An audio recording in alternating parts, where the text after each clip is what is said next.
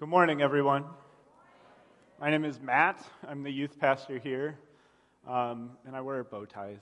So, um, this morning we are continuing our series in the book of Joshua, um, and this morning's sermon is titled "Passing Over Again." And as we start this morning, I want to tell you something. We are going to cover like four and a half chapters of the Bible, and and normally I would be like, Matt, that's way too much.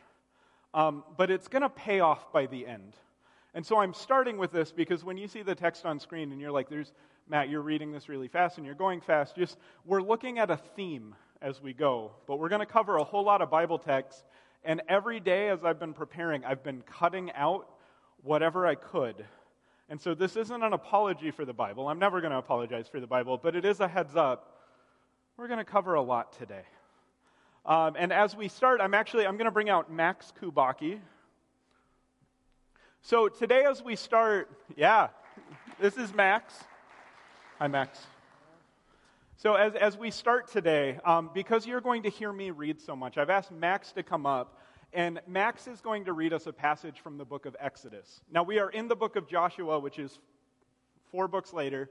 Um, but, but we're going to start off in Exodus because the theme today, this theme of passing over again, we're at a point where Israel is passing over the Jordan into the promised land, but everything we read today does not make sense unless we understand the first Passover from Exodus 12.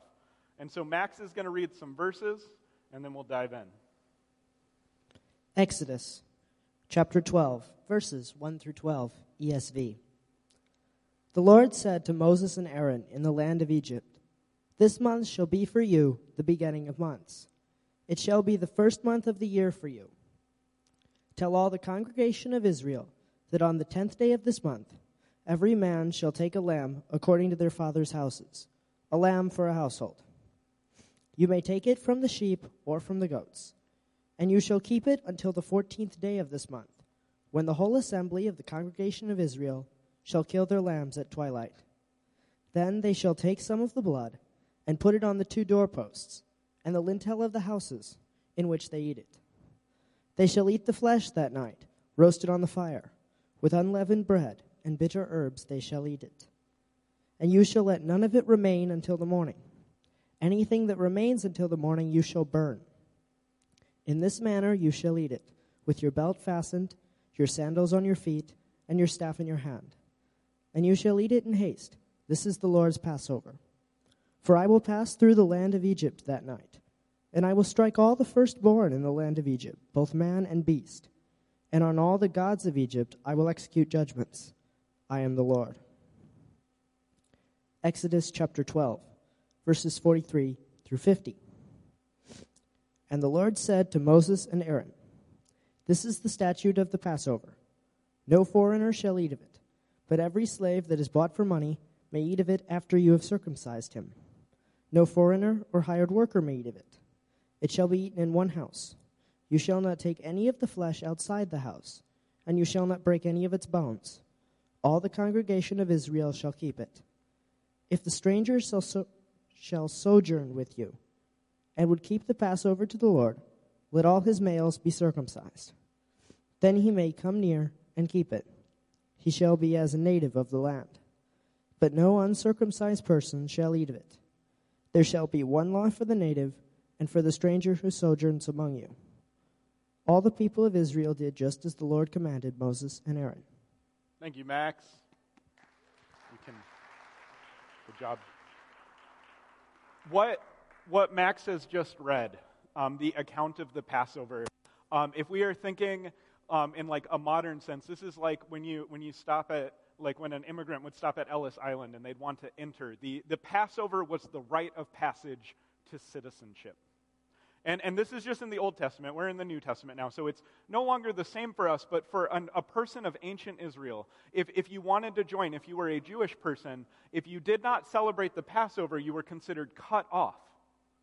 If, if you were a, a foreigner that wanted to join in with the people, you had to do this in order to be considered a part of the people of Israel. And, and, what did they have to do? The, the Passover, I underlined these things. The Passover would start on the preparation of the 10th day of the first month. Now, for us, the 10th day of the month is or the, the first month is January. In their culture, they did this thing called like the lunar cycle, so it'd be based around the moon.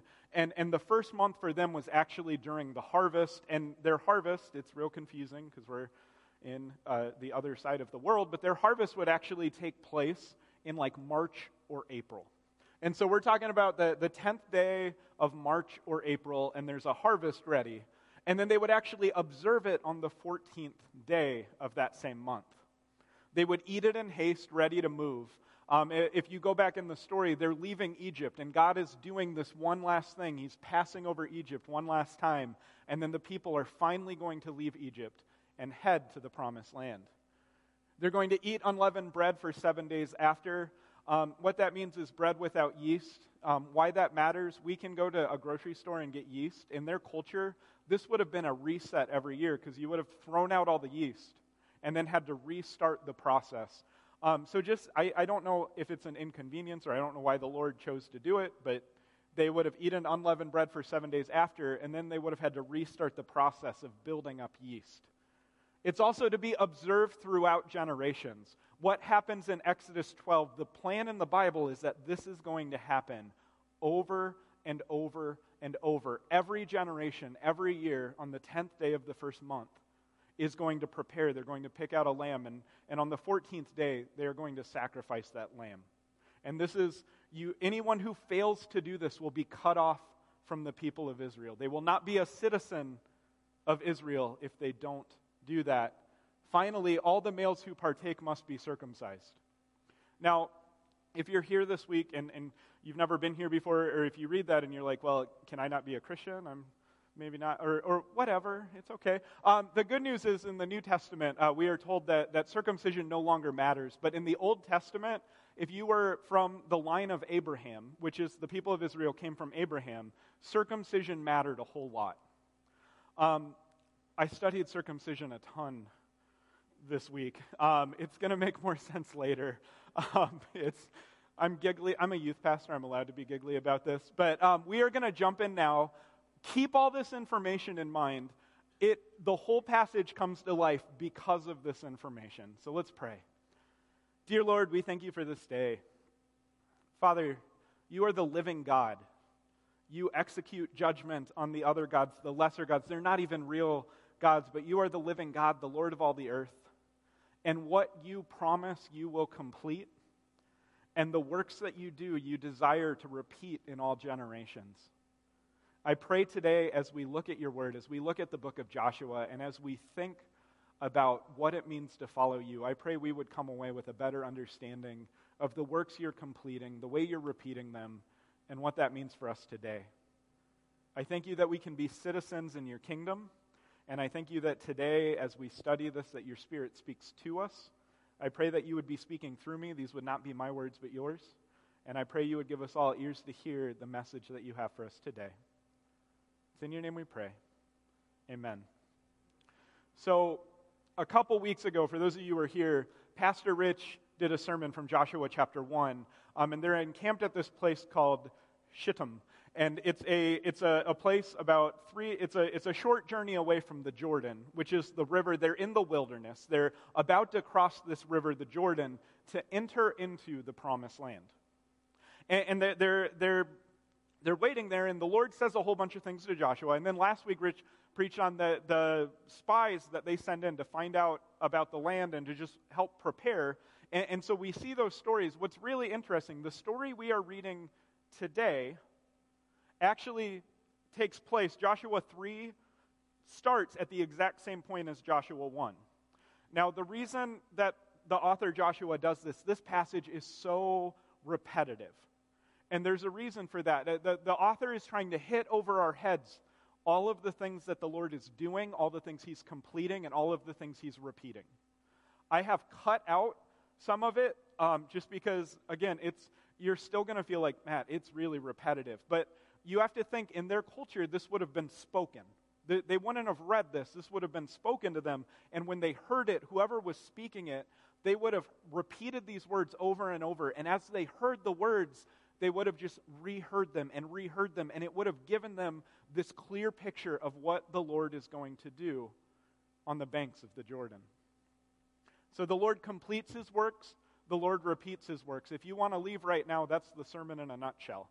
Um, I'm giving you that up front today because it's just it's there's not one point to point at. It's just throughout this story we're going to see the lord completing works and repeating works.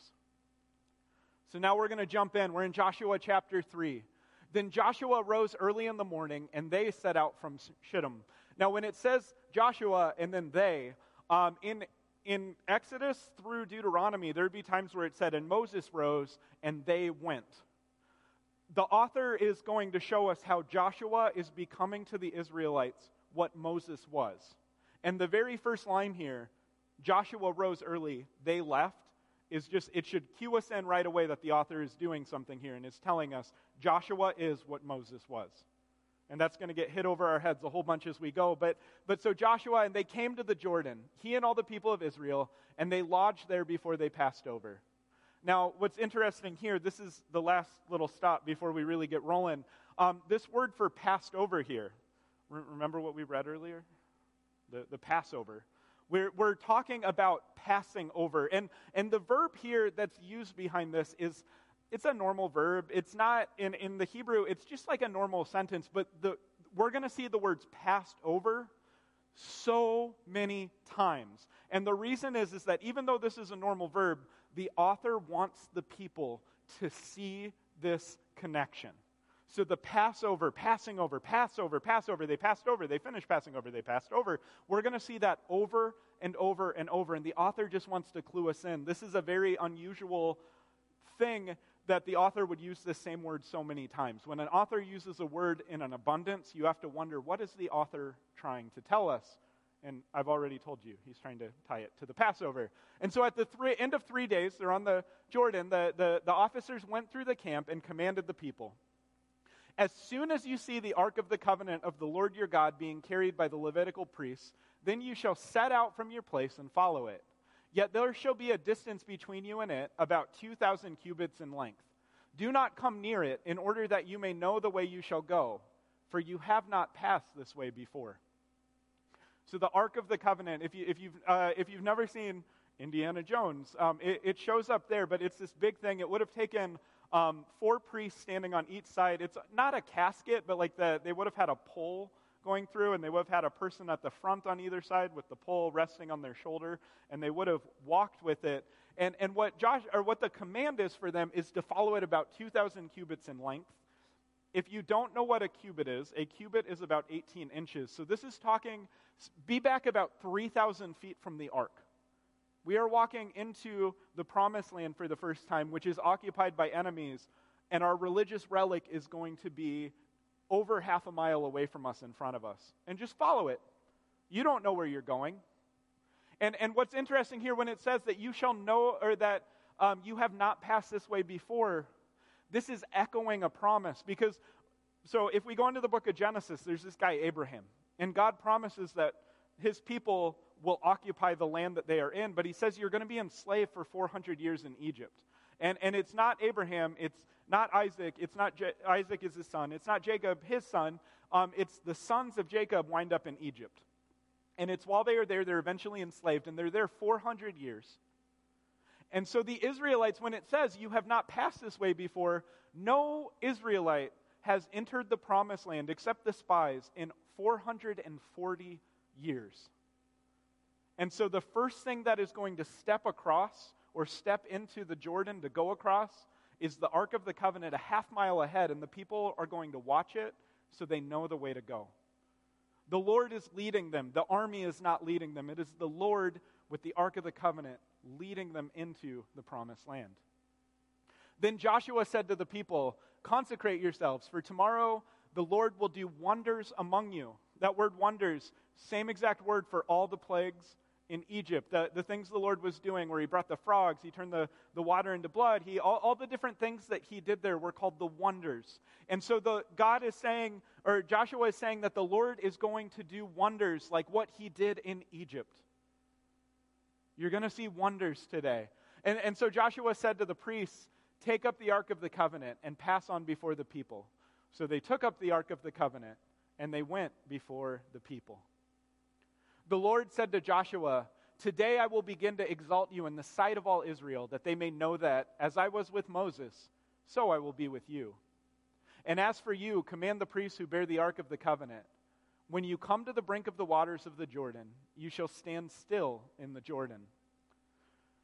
Now, Moses is, in the, at this point in the Jewish history, Moses is the, lead, the best leader Israel has ever had. I mean, he's really the only leader the nation of Israel has ever had. And so, what the Lord did in Moses, he's now promising Joshua, I'm going to repeat it in you. You are going to command the way Moses commanded. And so that is what we are seeing in this passage. And, and for the priest bearing the ark, he tells them just, just walk up right to the waters and you're going to stand still in the Jordan. Now, if you've ever seen The Prince of Egypt or read Exodus 14, you know the story of them parting the Red Sea. Um, so a sea doesn't really have a current. I mean, it might. I don't know. I didn't research this. I probably should have before I made a claim like this. But a sea does not just flow one direction, probably. Um, but, but the Jordan is a river, and it is a big river. And we're going to find out in a minute that the Jordan was actually flooded. And, and why this matters um, so the Israelites are marching to war. They're, they're going to go and they're going to take the promised land. And, and, when you think in this way, when you think about war, one of, one of the things um, something like water is a pretty strong natural barrier, and a flooded river that's flowing one way would have been a barrier that, that the people of Jericho and the Canaanite people would have thought the Israelites aren't going to be able to cross this. We're going to set up our defenses on the perimeter of this. They also, in, in this time, this would have been the harvest time. And so when God is telling Joshua, you guys are just going to cross it right away, this is something that if the people wanted to cross it on their own, they would have had to construct bridges. They're in the wilderness. There's probably a, not a ton of building supplies, but they would have had to construct bridges. They would have had to figure out how to get them across. They wouldn't have tried to cross the river when it's flooded. Right? That would just not be logical. You, you, like you've got, they've got hundreds of thousands of people and I don't know if you, um, our, our youth group this, these last two weeks, um, I love our students, but they have the ability to walk in mud just walking from the, the car into our building. Um, and so two weeks ago, I was talking to one of our students about, hey, some guys aren't here. Did you? I thought they were coming tonight. And I walk in the bathroom, and the two boys have their shoes off, and there's just mud everywhere. And they're like kind of smiling, and they're like, we stepped in mud.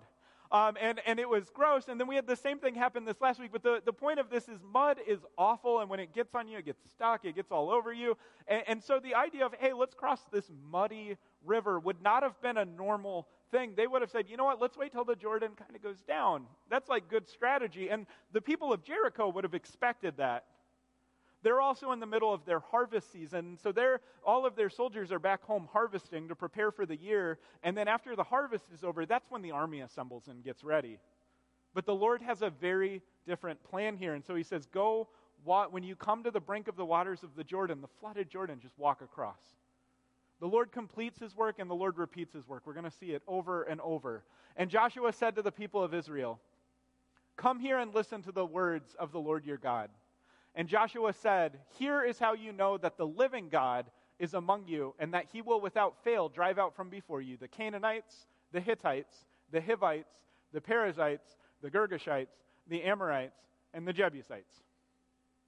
Now, before we go any further, I need to just point one more thing. We're just going to point out a bunch of things today, but um, the, when it says, Here is how you shall know that the living God is among you, the Israelites have been here before on the edge of the Jordan 40 years before. And they sent spies in, and the spies looked at the people in the land, and the people in the land looked big. They looked ferocious. They had weapons. They had armies. And the people, the first time they came to this point, said, We don't want to enter the land. And when the people said they don't want to enter the land, what they were saying is that these Canaanites, Hittites, Hivites, all of these people groups have gods. And we have a God. And we're not sure our God can take their gods. You see, in this day, the, the whole point of these wars was, was about expanding your boundary and your territory, but the idea was, was the army that won, it was because their God won. And, so in this day, one of the things that you would accept, there was not like a, like the Canaanites weren't atheists. They had their Canaanite gods, and they were confident our God and our territory will beat any God who comes into our territory. The same thing with these other people groups. And so Joshua was saying, We have a living God. They don't. And he goes on to say, Behold, the ark of the covenant of the Lord of all the earth. When it says the Lord of all the earth, the thing that he's saying to the Israelites is, We are entering a place we have not been before, and God is still God here. The Lord is the Lord of all the earth. And, and he is passing over before you into the Jordan. And when the soles of the feet of the priests bearing the ark of the Lord, the Lord of all the earth, shall rest in the waters of the Jordan, the waters of the Jordan shall be cut off from flowing, and the waters coming from above shall stand in a heap. When it says above, I always read that and think, oh, rain, but it's actually talking about the, the Jordan flowed from north to south. And so from north of them, the waters would stand up where the water is flowing from. And as soon as those bearing the ark had come as far as the Jordan, and the feet of the priests bearing the ark, ark were dipped in the brink of the water, now, the Jordan overflows all its banks throughout the time of harvest. The waters coming down from above stood and rose up in a heap very far away. And those flowing down towards the Sea of the Arabah, which is the Dead Sea, were completely cut off. The imagery we should see here, the Lord is repeating an action because what he did at the Red Sea, he is doing again. He is stopping water and allowing the people to cross. The, the ancient people of that day would have believed that all the gods came up out of the deep, out of the water. And here we have a God who can just stop the water super far away, a God who is in control of even that, and they're going to walk across on dry ground. Now, as we hit this point, something stands out. There's this, this wor- these words the waters were completely cut off. I'm going to get really nerdy for a minute, um, but it's, it's going to pay off. Um, so, completely is a Hebrew verb, and were cut off is a Hebrew verb. Um, completely is this, it's uh, tav mi, or tav ma'im, but we're going to call it tamu because that's the way it's used in the passage more when you parse it out. Um, super nerdy. Um, were cut off is nakratu. And so it says tamu nakratu. Um, and you may say, Matt, completely is not a verb. It's like an adjective, adverb? Adverb, I don't know. Um, but, but in Hebrew, I promise you, in Hebrew, it, what is there, tamu, is absolutely a verb. And it is a super rare verb. It is only found in the Old Testament 62 times. And it shows up here and is used in a way that when I first read it, I was like, is that wrong? And you might be saying, well, Matt, it's the Bible. It can't be wrong. And I, yeah, um, I know, but I wondered if the translation was wrong because it is such a weird word, tamu. It means completed, finished. It means it's not just completed, it's completed beyond a doubt. And so to say completed beyond a doubt, we're cut off, we're cut off would just cover that on its own. But, but this word shows up here, tamu. And so it, it bothered me. And, and as we go forward, um, it's going to become clear. Because remember, we're talking about the Lord is completing his works. Because you see, it says the waters were completely cut off. And then the next verse, and the people passed over opposite Jericho. If you're the people of Jericho and you see this large group of people come up and, and camp on the banks of a river that's flooded, you're probably already a little nervous. If you see them cross the river right in front of you, you're probably like, well, what do we do now? We can't call for allies anymore. They're super close to us. This, this is a moment. The Lord, all of the military strategy of the day could not prepare the people for the living God, the Lord of all the earth. But the priest bearing the Ark of the Covenant stood firmly on dry ground in the midst of the Jordan, and all Israel was passing over on dry ground until all the nation finished passing over. What's interesting here is that word finished is temu.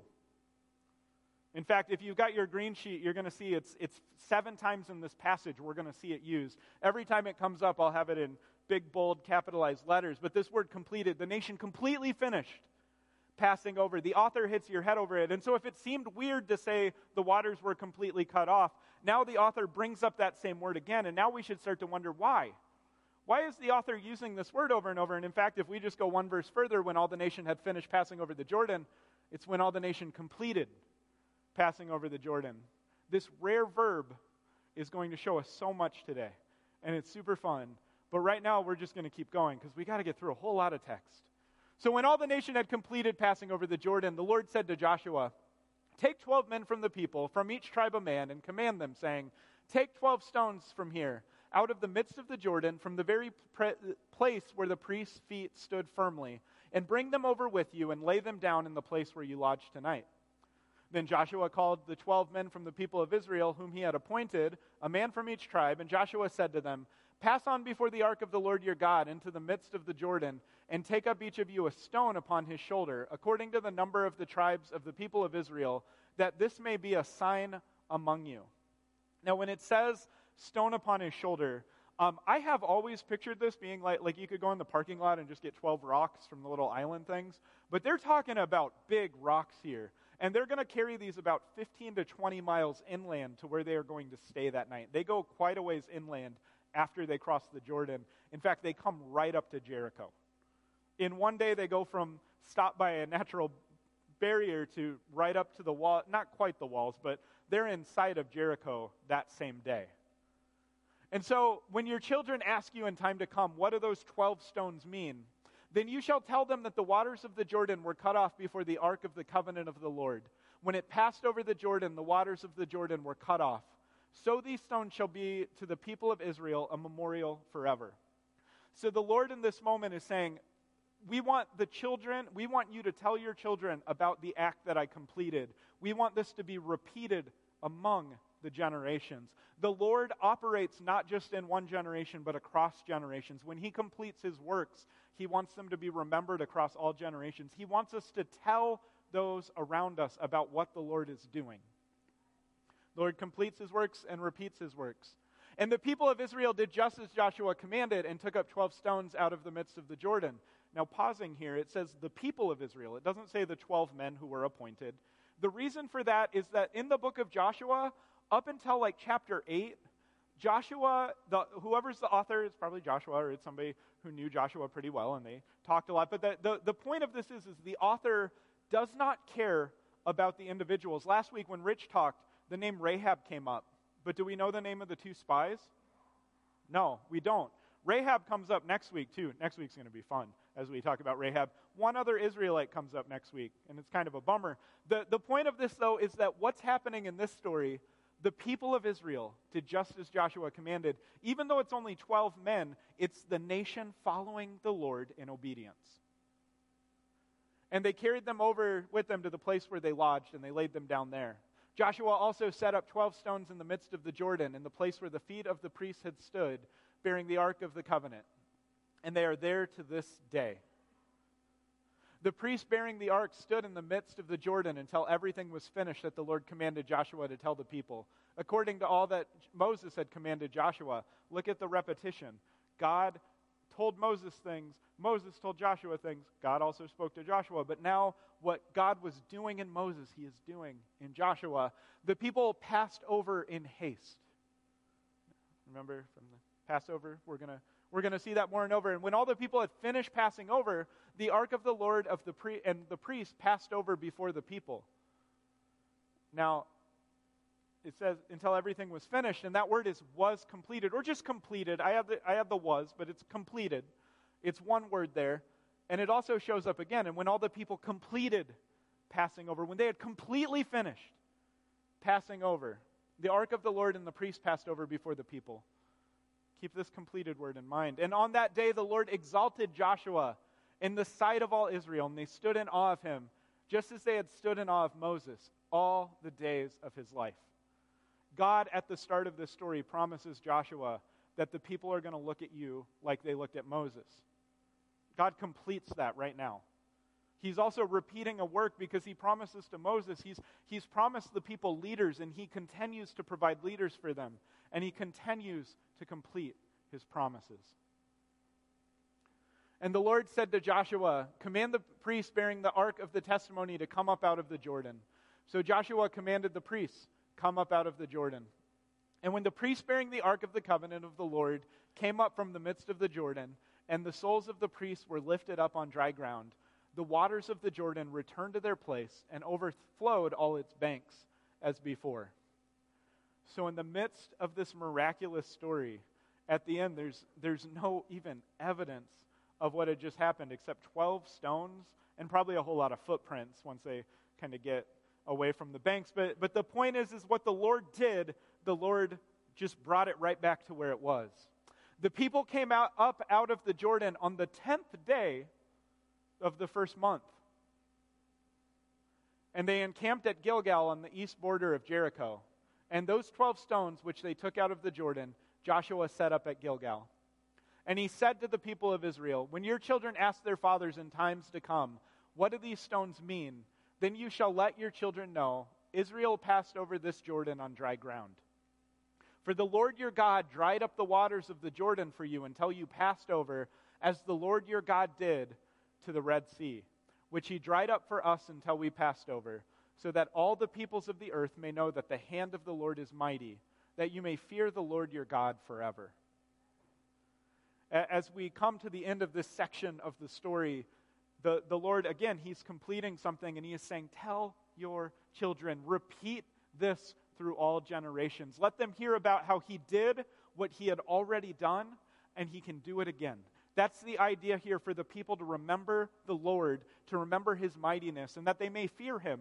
And the idea behind fear here isn't be terrified of him, but it's recognize him for who he is. Because if you understand who God is, of course you're going to fear him, but it is a healthy fear because you recognize his power and his might, and you can still follow him. The Lord completes his works, and the Lord repeats his works. As soon as all the kings of the Amorites who were beyond the Jordan to the west, and all the kings of the Canaanites who were by the sea, heard that the Lord had dried up the waters of the Jordan for the people of Israel until they had crossed over, their hearts melted, and there was no longer any spirit in them because of the people of Israel. Now, when I first started studying this passage, I was ready to stop here. Um, but I promised y'all I'd talk about circumcision. And so we got to go a little bit further. Um, what's amazing, though, is God promises them, I'm going before you. And just, just the people of the land finding out the story of what the Lord did, they've, uh, they've, their hearts are melted. There's no longer any spirit. They're not even ready to go to battle. And so the people, they, they walk to Gilgal, this place that's very close to Jericho. They walk there in, in one day, they go from on the other side of the Jordan to right up next to Jericho. And what do they do? At that time, the Lord said to Joshua, Make flint knives and circumcise the sons of Israel a second time. So Joshua made flint knives and circumcised the sons of Israel at Gibeath Ha'araloth. Okay, so there's this um, thing. Um, huh. Um, I have studied this passage a lot this week. Um, and again, I, so I'm a youth pastor. I get to be a mature. Um, when it says Gibeath Ha'araloth, that is literally the hill of foreskins. Um, there is language going on here that, that it's better to just leave it Hebrew. Um, but, but there is language going on here. And this idea of they circumcise the sons of Israel a second time, um, if it, depending on what translation you have, some translations say, and, they, and Joshua circumcised the sons of Israel comma, a second generation. But that's not what the Bible says. Um, that's how we translate it because a second time, what on earth does that mean? So um, I, I used a lot of um, time this week Googling about this. And not just Googling, um, I did a lot of work in academic papers and reading up and reading commentaries and trying to understand why on earth it says a second time. Um, what's really interesting is the word circumcise, which is the first one, which is underlined. Right before that, there's another word that we don't bother translating. I don't know why, but it's return. Circumcise the sons of Israel a second time. And some people say the reason we take the word return out is because we add a second time, and those mean the same thing. But the fact that both of them are present in the Hebrew in the sentence means both of them are present in the Hebrew in the sentence. So we can't just ignore that. Um, and so as I researched, um, one of the things that stands out is they make flint knives.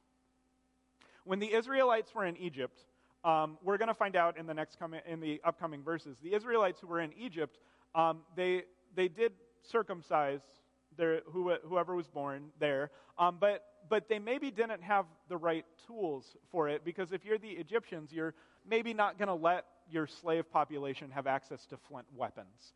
Um, and so, okay, um, the Egyptians, we know from other places, the Egyptians did a different type of circumcision. They circumcised a whole lot less. Um, and so that's one option here, is that the Israelites who had been circumcised in Egypt had not been circumcised properly. We also know the Israelites who were wandering in the desert for 40 years, which we'll talk about in a moment, they did not do any circumcision while they were in the wilderness, while they were traveling. So there's some options here. I don't have any answers. I just, you can't pass up a sentence like that and not talk about it because when you read that a second time, you go, what? Um, and the fact, that it goes further than this because if you have ever read the book of Genesis, there's a story in Genesis where one of the daughters of Jacob is raped. And the guy who rapes the daughter of Jacob then comes to Jacob and his sons and says, Look, I'm really sorry, but I want to marry her. And the sons of Jacob are ticked, and two of them, um, Simeon and Levi, they say, You know what? All is fair in love and war. If you guys just get circumcised, your whole city, get your whole city circumcised, we'll call it good. We'll just become one people. And so the, the people of that town or that city, they all, all the men, all the males get circumcised. And three days later, so not the day they do it, three days later, Simeon and Levi come in with swords and they kill every single man in the city.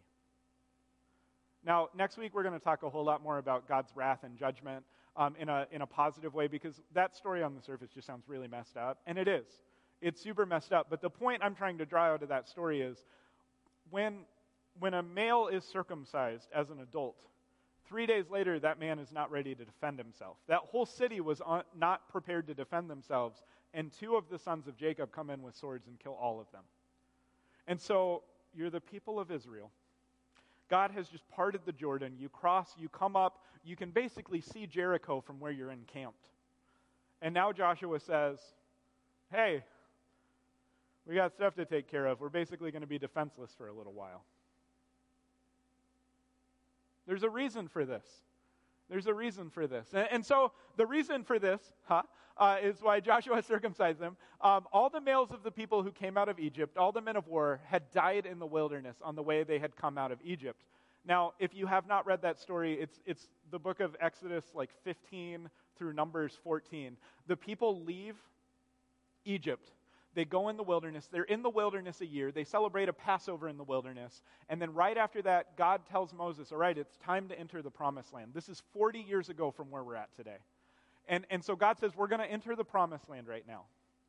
And they send 12 spies in. One is Joshua and his friend Caleb. And then 10 other spies. They had, they're named. Uh, their names are hard to pronounce. We're not going to read them. But the point is, 10 of the spies come back and say, We cannot take these people. Our God did great things in Egypt, but these people look like they have some pretty awesome gods. And, and so the, they, they come up to the Jordan, and then the people come back to Moses, and what they say to Moses is, hey, let's go back to Egypt. That would be better than crossing the Jordan.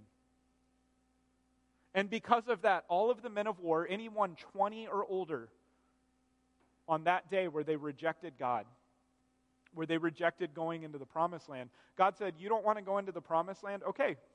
In the next 40 years, you're all going to die out here in the wilderness, and I'll bring the next generation in. I'm going to repeat, I, or I'm going to complete what I said I would do, but I'm going to do it in the next generation. I'm not going to do it with you guys anymore. And, and, so, though all the people who had come out of Egypt had been circumcised, those born on the way in the wilderness after they had come out of Egypt had not been circumcised. For the, will, for the people of Israel walked 40 years in the wilderness until all the nation, the men of war who came out of Egypt, completed. Because they did not obey the voice of the Lord.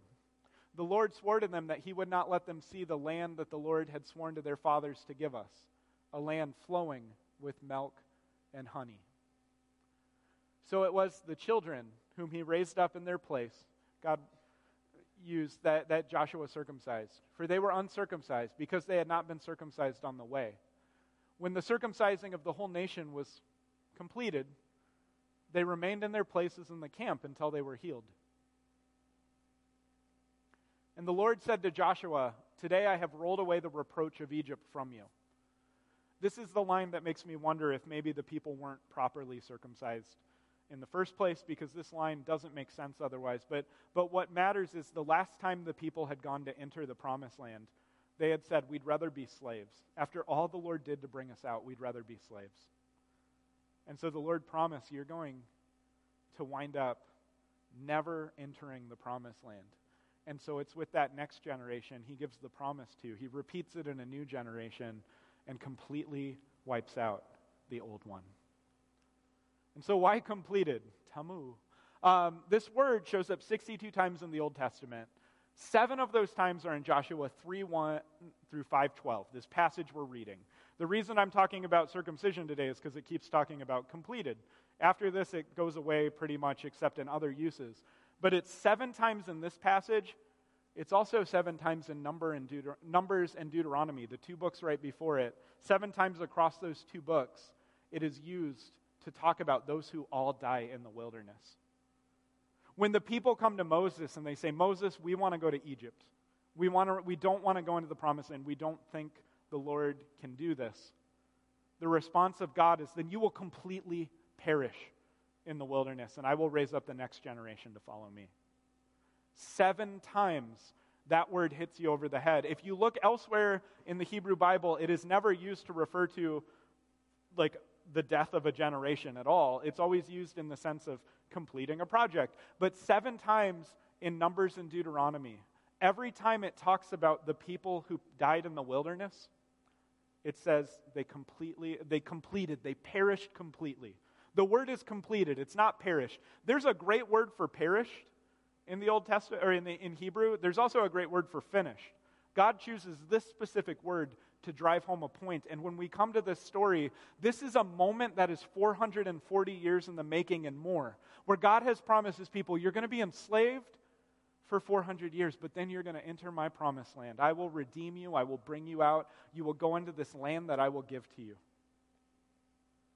And, and God is completing this promise, but not with the generation who should have received it. This story is a story of great joy, but it's also a story of, it's, it's a bummer. It's a bummer because there's a whole generation, everyone who was 20 and up who refer, refused the promised land died in the wilderness. The Lord completes his work in this story, and he's repeating his work in a new generation. And it's both good to know the faithfulness of the Lord and sad to know the failure of man. When the people of Israel were encamped in Gilgal, they kept the Passover on the 14th day of the month, in the evening on the plains of Jericho. And the day after the Passover, on that very day, they ate of the produce of the land, unleavened caked and parched grain. And the manna ceased the day after they ate of the produce of the land. God promised them when they were in the wilderness at first. He promised them he'd, he'd provide for them until they entered the promised land. And so now the Lord is completing that promise. They're also celebrating the Passover. And, and, church, this is where the reason we talked about Passover at the beginning today. Remember when we talked about it at the beginning today? We talked about if you did not celebrate the Passover, you were cut off from your people. In Numbers chapter 9, in the wilderness, the people of Israel, they're at Mount Sinai and they celebrate the Passover.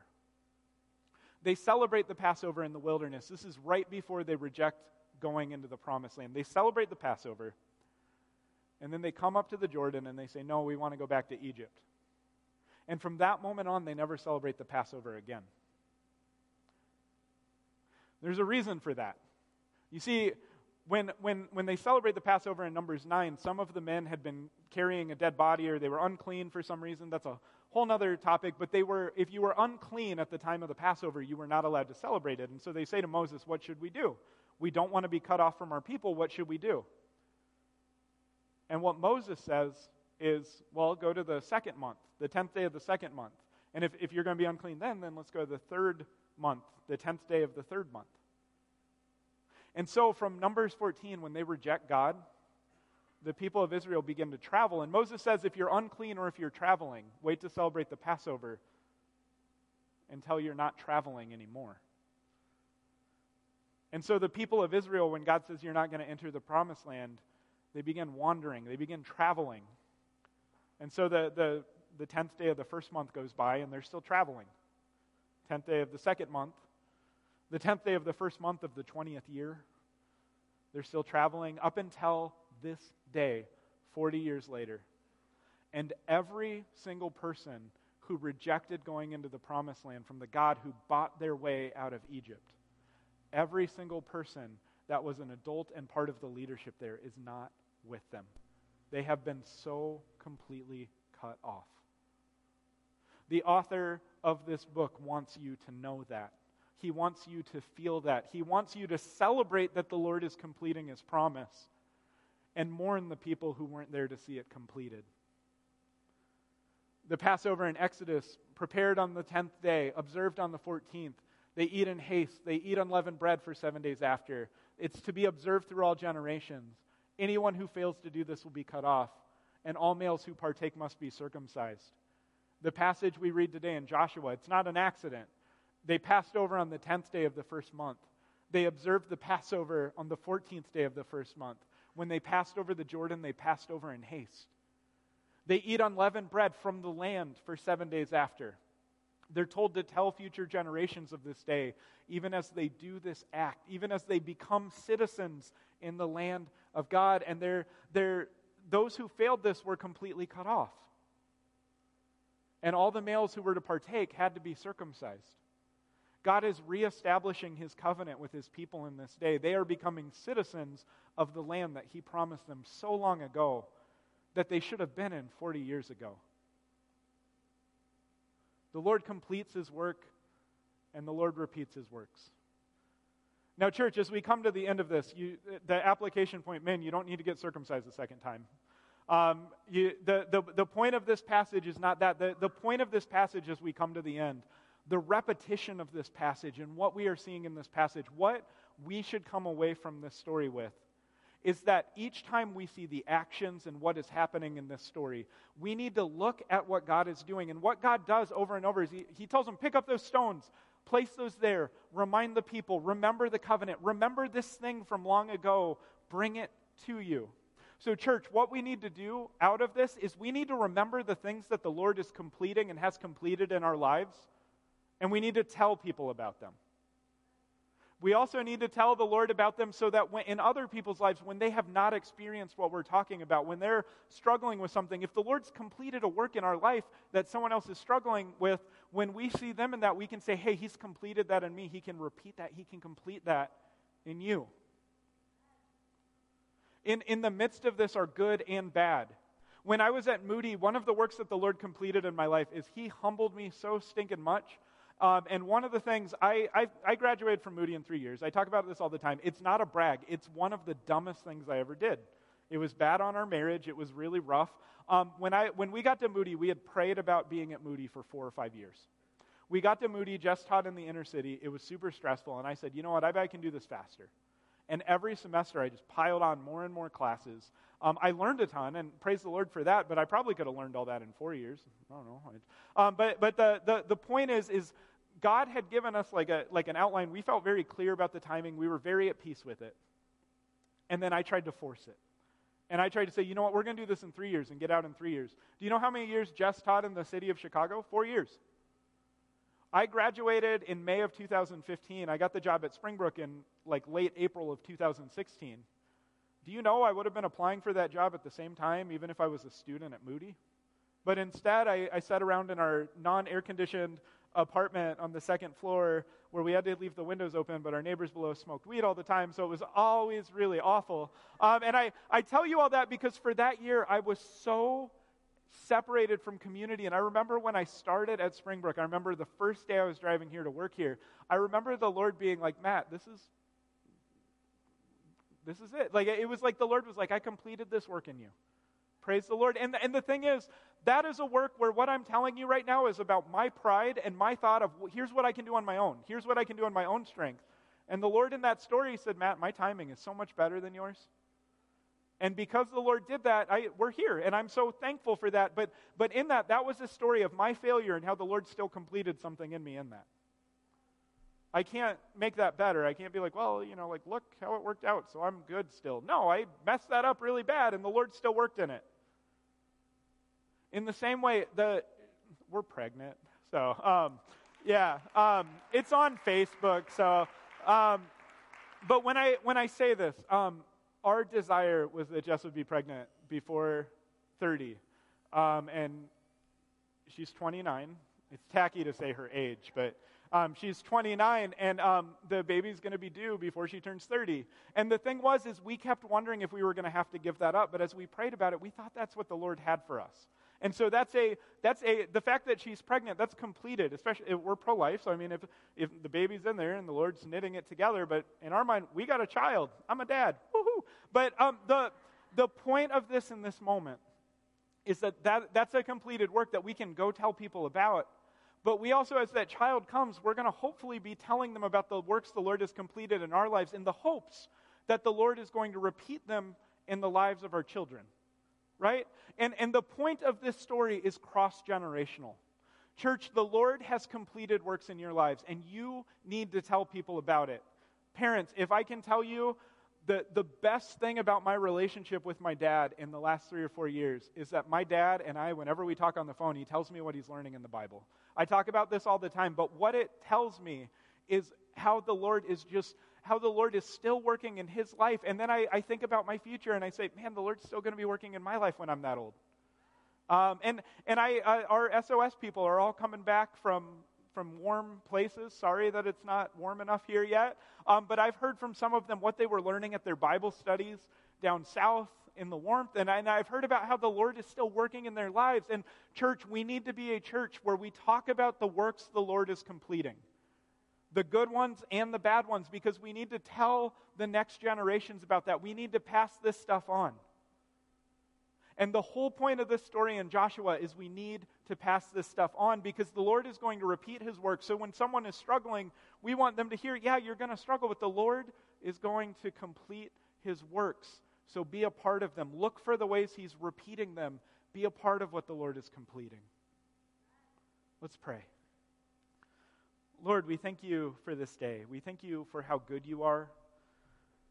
You are the living God you are the Lord of all the earth, and the works that you do, you will continue to do. You will complete everything that you have promised, and you will repeat those works in all generations. So we pray that we would be a people that would take what you have taught us and take what you have done in our lives, and we would tell that to everyone.